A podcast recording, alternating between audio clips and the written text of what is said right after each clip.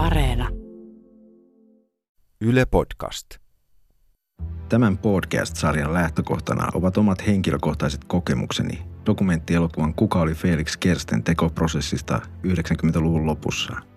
Tuo elokuva kertoi Essessän ja Gestapon päällikön Heinrich Himmlerin suomalaisesta henkilääkäristä, hierojasta ja parantajasta – sekä niistä yllättävistä paljastuksista ja kysymyksistä, jotka elokuvan aikana nousivat esiin. Yksi syy tämän sarjan tekemiselle nyt 20 vuotta myöhemmin on, että halusin vielä kerran lähteä etsimään vastauksia noihin avoimiksi jääneisiin kysymyksiin. Osa kolme. Kirje. Se oli siis kirje. Jälleen. Tässä projektissa olin nähnyt jo aika paljon kaikenlaisia hämmentäviä kirjeitä, mutta tämä oli jotain aivan erityislaatuista. Oltiinko nyt niissä syvissä vesissä, joista Sir Hugh Trevor Roper oli varoittanut? Se kirje kuului näin. Tiedoksenne 10. maaliskuuta 1945. Parahin herra Himmler. Juutalaiset ovat yhtä ei-toivottuja Ruotsissa kuin he ovat Saksassakin – olen kuullut lääkintäneuvos Kersteniltä, että olette päättäneet 5000 juutalaisen evakuoimisesta Ruotsiin. En pidä ajatuksesta, koska en halua evakuoida juutalaisia.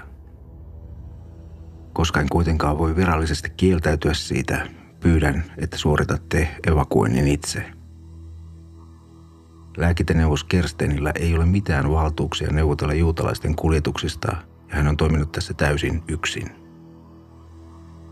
Olisin ilahtunut, mikäli voisin punaisen ristin busseilla kuljettaa Ruotsiin ainoastaan norjalaisia, tanskalaisia tai jopa puolalaisia. Muuten V2-ohjuksenne eivät osu kovin tarkasti kohteisiin Lontoossa. Ohessa on lista sotilaskohteista Englannissa. Kenraali Sellenberg lupasi toimintaa tämän kirjeen teille henkilökohtaisesti, jotta se ei päätyisi väärin käsiin. Vilpittömästi teidän, Bernadotte. Valkoisten bussien operaatio oli Ruotsin punaisen ristin organisoima keskitysleirivankien pelastusoperaatio keväällä 1945.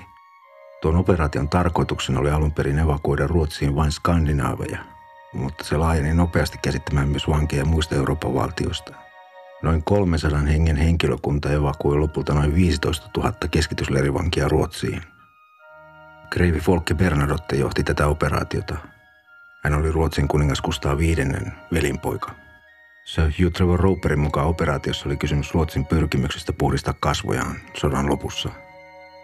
As the fortunes of war turned, they wanted to improve their image in relation to the West. And uh, one way of improving it was to uh, argue that the Swedish uh, Swedes could do more for humanitarian causes. Ja professori Yehuda Bauer oli samaa mieltä.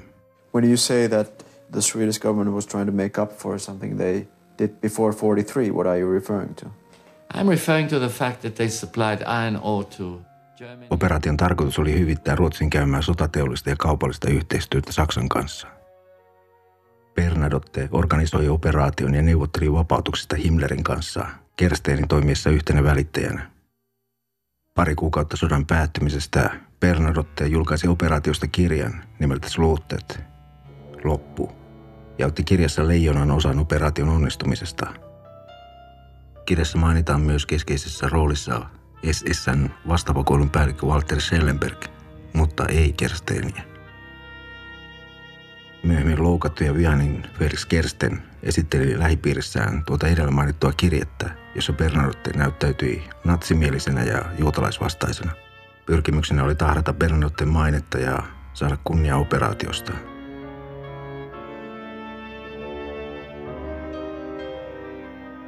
I'm convinced that the document is false simply because uh, Bernadotte was an educated man. Professori Trevor Roperin mielestä kirja oli ilmiselvä väärennös, koska Bernadotte oli liian sivistynyt kirjoittaakseen asemassaan mitään vastaavaa.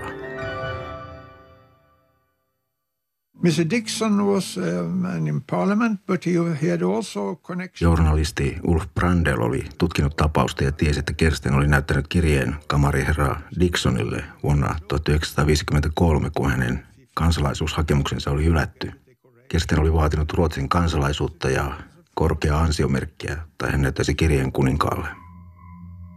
Myöhemmin historioitsija Gerard Fleming oli todistanut kirjeen väärennökseksi. Hän suostui tapaamaan minut ja Janin, mutta hän ei halunnut esiintyä elokuvassa. Tätä samaa kirjettä oli pidetty yhtenä syynä Volke Bernautten murhaan vuonna 1948 Jerusalemissa kesken YK valtuuttamien rauhanneuvottelujen Israelin ja Arabien välillä. Fleming oli tutkinut kirjeen analysoimalla sen kirjoitusasua vertaamalla sitä Kersteen aiempiin kirjeisiin ja päiväkirjoihin. Lisäksi kirje tutkittiin teknisesti myös Scotland Yardissa. Lopputulos oli, että kirje oli kirjoitettu samalla kirjoituskoneella kuin kaikki Felix Kersteinin päiväkirjat ja kirjeet. A letter, even if it wasn't written, could have represented uh, something which is uh, factual. Professori Jehuda Bauerin mielestä, vaikka kirjettä ei olisi ollut olemassakaan, on se saattanut edustaa jotain, mikä on ainakin osittain pitänyt paikkansa. Luonnollisesti ruotsalaiset halusivat pelastaa ensisijaisesti Skandinaavia, joiden joukossa ruotsalaisten mukaan oli toki myös juutalaisia. Okay? Or Norwegian Jews whom they rescued into Sweden. In their eyes, these were Scandinavians. Ennen kuin Gerard Fleming antoi meille kirjettä koskevan materiaalinsa, hän kertoi jotain hyvin erikoista. Tai ehkä minä vain uneksin. Mikäli se oli unta, niin tuossa unessa Gerald Fleming kertoi ollensa pari kuukautta aikaisemmin neuvottelemassa muutaman muun henkilön kanssa Ruotsin kansallisarkiston johtajan luona. Tuon neuvottelun päätteeksi arkiston johtaja oli painanut nappia työpöntänsä alle ja, ja seinällä ollut kuninkaan muotokuva oli siirtynyt sivuun paljastaen kassakaapin. Tuo johtaja oli näyttänyt läsnäolijoille asiakirjoja, jotka oli tarkoitettu säilytettäväksi vielä vuosia vuosia eteenpäin. Tuossa unessa kysyin Flemingiltä, että mitä nuo asiakirjat koskivat ja Fleming vastasi, että teidän täytyy kysyä sitä kansallisarkistosta.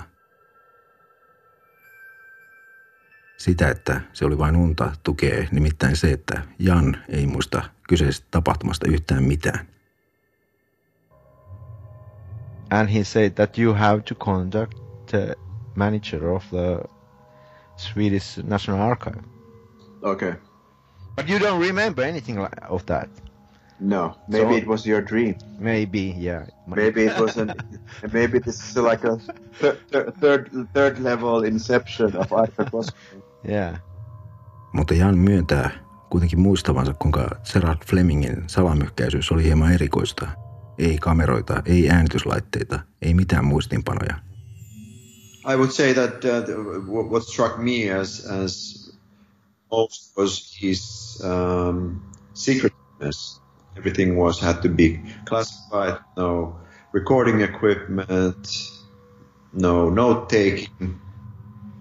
Uh, I guess this, his stealthy attitude was a little bit surprising at the time. Yeah. Ehkä tosiaan olin käynyt hieman ylikierroksilla. Mutta tuo muistikuva on säilynyt harvinaisen elävänä läpi näiden vuosien.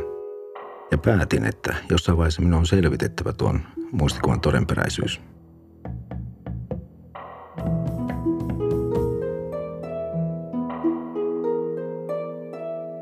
Näytimme myös Arnolle Bernadottekirjeen ja Flemingin tutkimustuloksen siitä.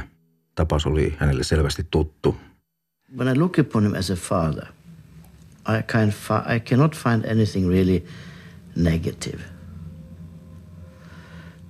Uh, If I look upon him as uh, in his capacity of tavallaan on luonnollista, että hän ei nähnyt isänsä väärentäjänä. Isänä ja lääkärinä kaikki rakastivat häntä. Mutta väärennös oli väärennös ja se oli kirjoitettu Kersteinin kirjoituskoneella. Se kuva, mikä minulla oli ollut tästä hyvästä suomalaisesta hierojasta ja hyväntekijästä, oli pahasti säröillä. What do you remember about our uh, meeting with Lord Dacre? I'm sorry, Lord who? Hugh Trevor Roper. Trevor Roper. Yeah. Hugh Trevor Roperista Jan muistutti, että tämä oli sodan aikana toiminut brittien tiedustelupalvelussa MI5. Ja tällä tavoin kaikki hänen myöhemmät lausunnotkin on katsottava MI5 suodattamiksi. MI5, whatever you're saying is going to support whatever the British intelligence, a- i.e., the uh, So uh, what could have been the reason for MI5 then to support Felix Kersten and his uh, version of the events? Well, we don't know that.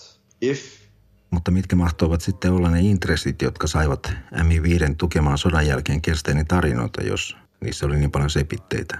a prominent influencer and historian who also happened to be MI5, then we must assume we can, we must not, but we can assume that um, British intelligence somehow benefited from this this um, strange modification to actual events. Ennen kuin päätimme elokuvan, oli Boris Salomon tehnyt löydön Berliinistä valtakunnan lääkäreiden rekisteristä. Kirstenin lääkärikorttiin siellä Kirsten oli merkitty SSN jäseneksi. Muistelmissaan Kirsten itse kertoi, että oli ehdottomasti kieltäytynyt tarjotusta SSN jäsenyydestä ja upseerin arvosta. Taking it from the other point of view, I mean, if, if you happen to be in Germany in the 40s and you get promoted to SS, it's a great honor. These are the elite of the elite. Olihan toisaalta SSN jäsenyys tuon ajan Saksassa etuoikeus, vaikka sen maini myöhemmin vähän karisikin. Mutta Kersten väitti aina kieltäytyneensä siitä. Yes, you can say so. But on the other hand, he was also kind of denying that he was not interested about it. Himmlerin adjutantti Werner Krotman väitti kirjeessään Gerard Flemingille, että Kirstenillä oli SSn päämajassa SS-upseerin univormuja ja mulla henkilökunnalla oli ollut täysi työ estää häntä käyttämästä sitä. Samoin väitti myös esikuntapäällikkö kenraali Karl Wolf. So you don't recall that there were a couple of documents which we never found out that what they were representing. There was a one Kysyin myös Janilta, muistikohan paria dokumenttia, joiden sisältö ei koskaan avautunut meille. the Yksi dokumenteista oli raportti, joka liittyi natsien operaatio Reinhardtiin. Se oli juutalaisten omaisuuden takavarikoimisesta ja kuinka kyseistä operaatiota oli aiemmin hoitanut muun muassa erikoistehtävä Kersteen. Oliko kyseessä meidän Kersteen vai joku muu? and we never found out that what was the special action Kirsten. Was it our Kirsten or was it something else? But you don't remember those strange documents uh, at all. Well, I do remember this particular document was something we were unable to solve, but obviously it pointed us to the same direction of, of Kersten's story not being really on the level. Yeah. Se ei koskaan selvinnyt meille. Elokuva oli valmis. Järjestimme sille ensi illan. Arno oli perheen edustajana paikalla, mutta hän ei selvästikään ollut täysin tyytyväinen esittämämme tarinan lopputulemaan. Increasingly, he wasn't that happy with, for understandable reasons. Well, he was telling that uh, the family didn't like the result of the film. Yeah, I mean that's that's not a surprise. Jan taas kertoi ollensa hyvin tyytyväinen elokuvan kerrontaan ja tulkintaan ja sen vilpittömyyteen. I thought from a from a narrative aspect that we did a, good job. Lopultahan se oli oikeastaan vain yhden ihmisen selviytymistarina erikoisolosuhteissa sodan aikana. there is a very interesting, how would I say, archetypal story involved, which involves individuals in war times trying to survive by whatever means possible. Elokuva näytettiin Suomen televisiossa ja se sai kohtalaisen hyvän vastaanoton, mutta toisaalta suomalaiselle yleisölle siinä ei ollut mitään erityistä. Silloin en vain tiennyt, että joutuisin palaamaan tarinaan vielä kerran.